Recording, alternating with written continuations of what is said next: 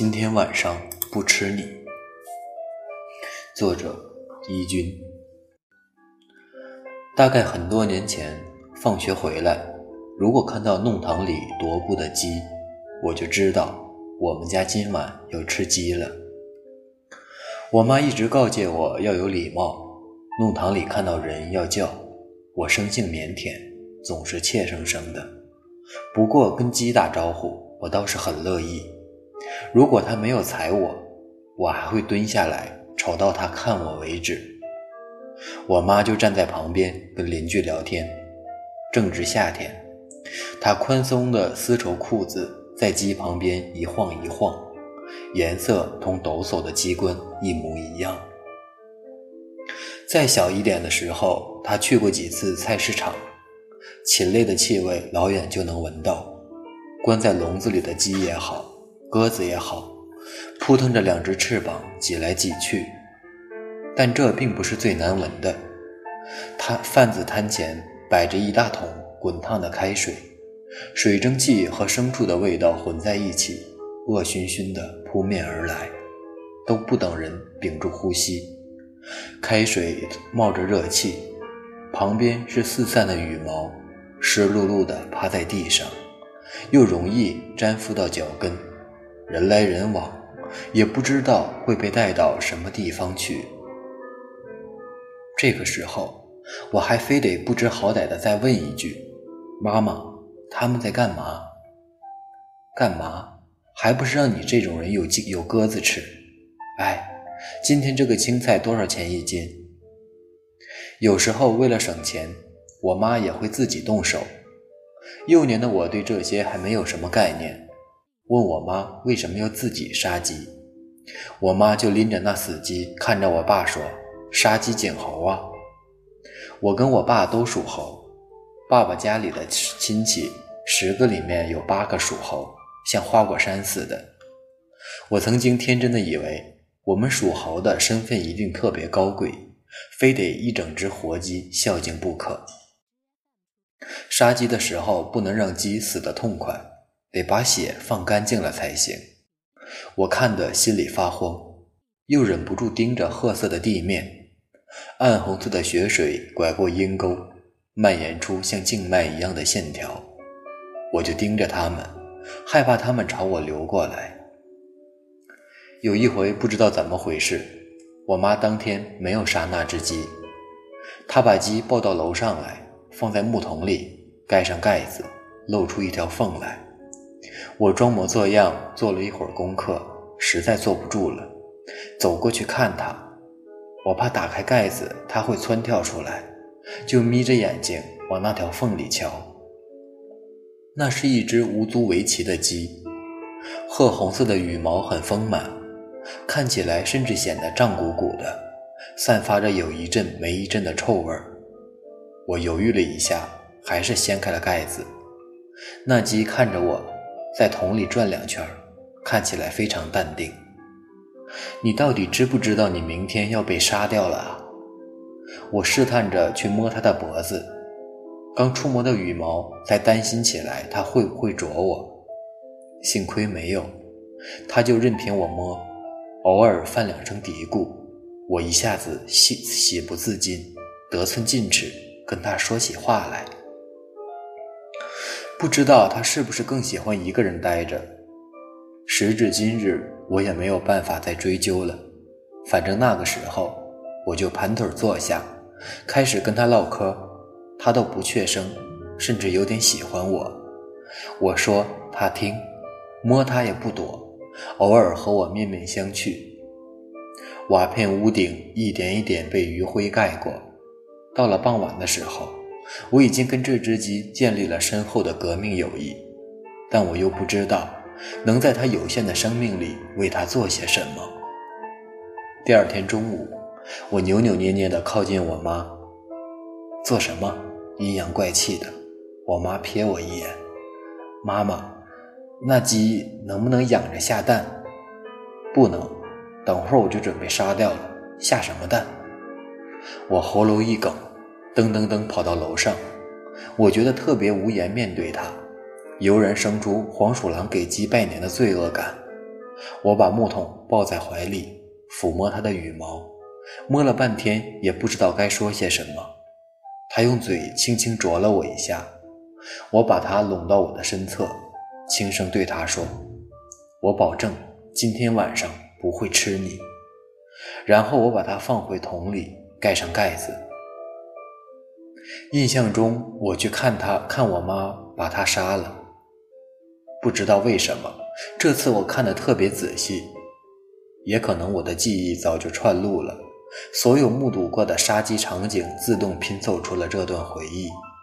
他的脑袋歪在一边，脚一抽一抽，血沿着脖子鼓鼓地流出来。我妈跟旁边的大妈说：“这只鸡特别好，晚上烧出来的汤果然橙黄油亮。”那么爱吃鸡的我，真的一口未动，连看一眼那锅汤都觉得很难过。那以后呢？是知玉在他和在他的散文里写过螃蟹，他说自己在海边看到一只雄螃蟹，为了守护雌螃蟹的尸体，张牙舞爪地朝他进攻。次日清晨，他亲眼目睹这只雄螃蟹的身体和雌螃蟹的身体叠合在一起，大为震撼。从那以后，我便吃不下螃蟹了。要是这么写的话，想必是个很棒的结尾。可惜，不管在那之后还是以后，螃蟹都是我最爱的食物，请别见怪。对我来说，大概也是同样的心情吧。回想起来，我没有抗争的接接受了他的宿命，但是无论如何，绝对不可以吃朋友的肉。这样可笑的念头，明明也没有任何意义，现在回想起来，却还是觉得自己做的一点都没错。家里烧的汤，我还有一次没吃的经验，现在回忆起来倒是后悔。说出来实在猎奇，大概还是在读小学的时候。有天夜里，迷迷糊糊的被我爸妈吵醒，感觉到他们半夜离开了屋子。不过我很快又睡去了，后面的大戏都没看到。那天夜里，有一条蟒蛇爬进了家里，嵌在两个衣橱当中，是那种虎口粗的大蟒蛇。我爸妈吓坏了，直到把他们七岁的小女孩和蛇单独关在一起。自己去警局求援了。我妈的解释是，当时没想那么多。总之，两个勉为其难过来的警察看了一眼那蛇，立马不干了：“你们熬一熬，明天就专业捕蛇队来吧。”第二天早上，我迷迷糊糊醒过来，听到我妈在打电话。当时听我妈的语气，我还以为我妈抓到了一只老鼠，哇，不得了！我心里琢磨。背起书包走下楼的时候，我妈正在水槽里，不知道在做什么。她的头发挽在脑后，袖子卷得老高，碧玉手镯敲击在水槽沿上，发出当当的清脆声响。那个手镯是我妈结婚的时候买的，那时候她还很瘦，抬起手的时候，手镯会滑落到小臂。现在手镯无论如何都拿不下来了。一根根手指粗糙的和萝卜一样，于是洗菜也好，洗衣服也好，那个响亮的撞击声就回荡在空气里。那个镯子真的很小家碧玉，清透的淡翡翠像抹了奶油一样透着柔光。但是匪夷所思，无论多么粗重的动作，它都安然无恙。现在想想，可能是秉承了主人的脾性吧。当时。我妈就是这样手脚伶俐的扯着什么东西，表情也跟往日捡菜没什么区别。我往前一看，她正在剥蛇皮。那天夜里，大概是他们还是不放心，既然谁也靠不住，干脆就自己来。睡得正香的我，错过了这场年度杀蛇大戏。我爸妈拿着刀就把那大大蛇给活活砍死了。这么想来，那条蛇也是十分的无辜。本着资源不浪费的原则，家里熬了一锅醇厚无比的蛇汤。但是我胆子小，加上实在没尝过这种亲自捕捉的野味，愣是没敢吃，只勉强喝了几口汤，可惜极了。别看我母亲这个人，年轻时候也算是个纤弱的美人。她倒不是五官很出众，只是长得都恰到好处，身段也好看。往那儿一站，就是她在老照片里的样子了，把我都给看傻了。在母亲身上，溢着一种难能可见的少女的青涩和柔弱。即使那张照片定格在母亲的四十岁，在我眼中。她一直是一个彪悍又泼辣的角色。我记得她唯一一次示弱，还是我在刚上学的时候，她放在家里的钱被偷了。那时候我们跟叔叔婶婶住在一起，婶婶是个非常刻薄的女人，我妈不管做什么都让她几分，不愿意起冲突。我爸又是个温良到接近懦弱的人。我记得我妈倚在墙边。墙都裂开了几个口子，她就用墙上那个破旧的小电话机给我姨妈打电话，刚拨通就哭出声来，紧接着，我姨妈的声音就透过电话线在房间里炸开来：“你哭什么哭？”我妈顿时眼泪就凝在脸上。从那以后，我好像就再也没有见到我妈哭过。长大以后，我妈倒是老因为我哭。其实明明也没什么大事，明明都是最亲近的人，一说起话来就好像前世有几辈子仇一样。大概是因为他收到的回应是这样，从小我落泪得到的回应也都是哭什么哭。生活在看不见的时间里躺过，现在我也不会哭了。我的乖僻是藏在骨头里的，不管看起来多么怯懦羞赧。言听计从，从小他们发出的气息都掩盖不了我皮肤下的执拗、傲慢、逆反的天性。别人看不出来，但是我妈太了解我了。我不是他希望的那种孩子。可惜的是，哪怕一次，他都从来没有试过拥抱我，却用杀鸡一般的蛮力，生生的要把我的骨头里的刺拔了出来。这些生活里的摩擦，如同一个我们深陷其中的巨大沼泽。我当然知道自己不让让母亲不断的失望，却也没有办法把脚从沉重的沙砾中抽离出来。自私一点说，我甚至已经没有逃脱的欲望了。倒也不是没尝试过，但依然很快又会被沙砾覆盖，越陷越深。后来，我觉得怎样都无所谓了。有些事情你自己心里明白，这一辈子就是办不到了。所以好像只有吃饭的时间才能把我们聚在一起，有的时候甚至像一个使命。但是小时候，这大概是我一天中最神圣的时刻。我从小什么玩具也没有，衣服也都是表亲穿剩下来的，但是在吃上面从来没有被亏待过。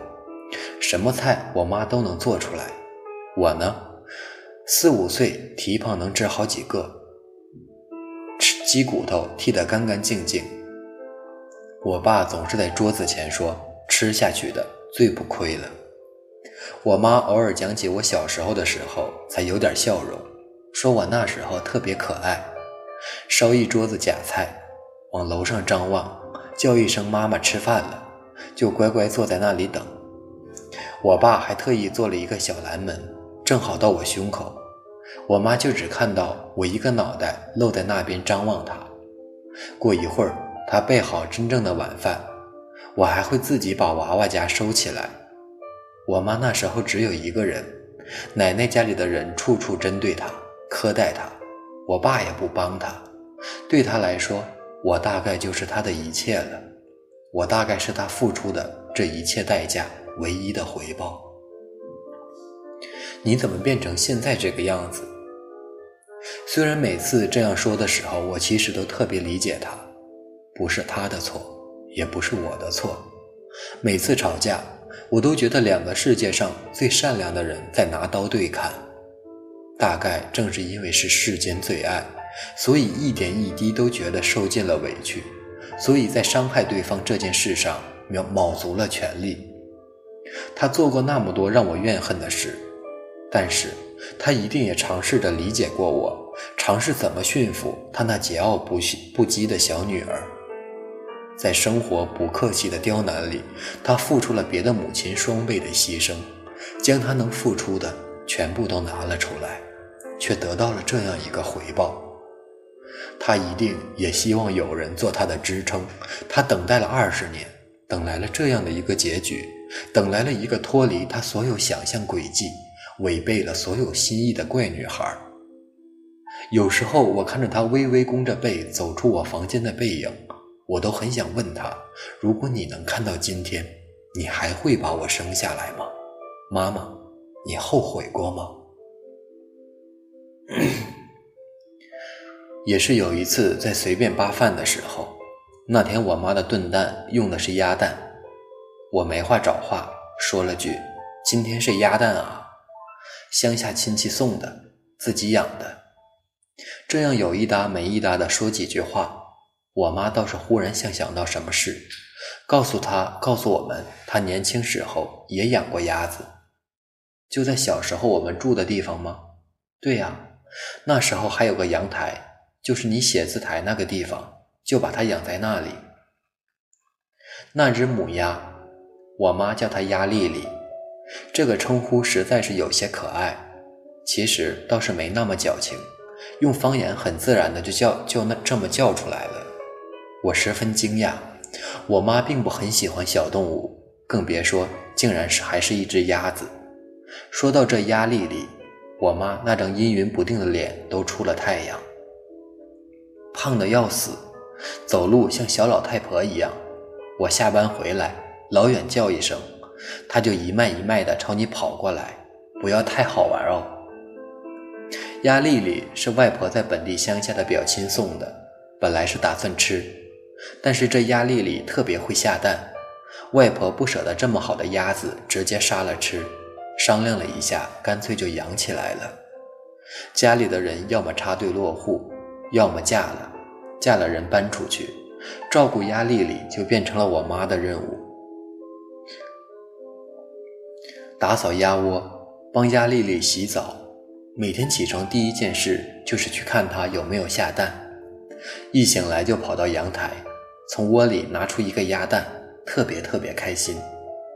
我妈这样说着，好像某个瞬间，少女的心境又重回到她的身上。要是一直把鸭鸭丽丽关在阳台，她也有些无聊。大概到傍晚四五点钟的时候，我妈就牵着鸭丽丽到楼下弄堂里玩。鸭丽丽就在那弄堂里跑来跑去，在公用水槽边玩玩水，有的时候。我妈会盛一脸盆水，让鸭丽丽在里面游泳。不过因为盆实在太小，鸭丽丽玩了一会儿就要爬出来。相比之下，她还是觉得在弄堂里比较自由。鸭丽丽，只要是我妈的声音响起来，鸭丽丽立刻就把头抬起来，像一只骄傲的企鹅一样，朝母亲慢吞吞地奔过去。奔过去，我妈在弄堂里走。他就跟在我妈屁股后面跟着，也不知道是为了什么。我妈说，鸭丽丽有一天被弄堂里的一个男人狠狠地踢了一脚，当场没有死，但好像给踢懵了。从那天开始，鸭丽丽就开始变得愣愣的，蛋也不怎么下了。过了几天，眼神都不对了。我外婆一看，不好，撑不了几天了。只能忍痛把鸭丽丽给杀掉了，当时哭得一塌糊涂。我妈说：“我想象少女时代的母亲抱住鸭丽丽的样子，岁月的画面在我眼前铺陈开来，伸出指尖，仿佛就能触到母亲皮肤上的温度。鸭丽丽一副很机灵的样子，偶尔捕老的扑腾两下翅膀，摇头晃脑。”他陪伴了我母亲曾经贫穷单调的时光，融入成为她生命片刻的一部分。我能感受到她伤心的模样。你你有没有吃鸭丽丽？我突然想问他这个问题，但是这显然多此一举。他大概愿意用一辈子吃鸭子的权利去换鸭丽丽吧。在我换在我放下碗筷的时候。我妈尖锐的声音又重新复苏，听得见碗砰砰当当扔在水槽里的声音。这个水槽已经不是十年前弄堂里那个了，干净敞亮。我回过头，就在那一瞬间，我好像看到了十年前在老房子里徒手打蟑螂、挥着臂膀撕拉一声剥蛇皮的母亲。在不远处，还有个瘦弱的、轻盈的，从远处奔向压力里的他。就在是，就只是那短短的一瞬间，不知道为什么，我差点掉下泪来。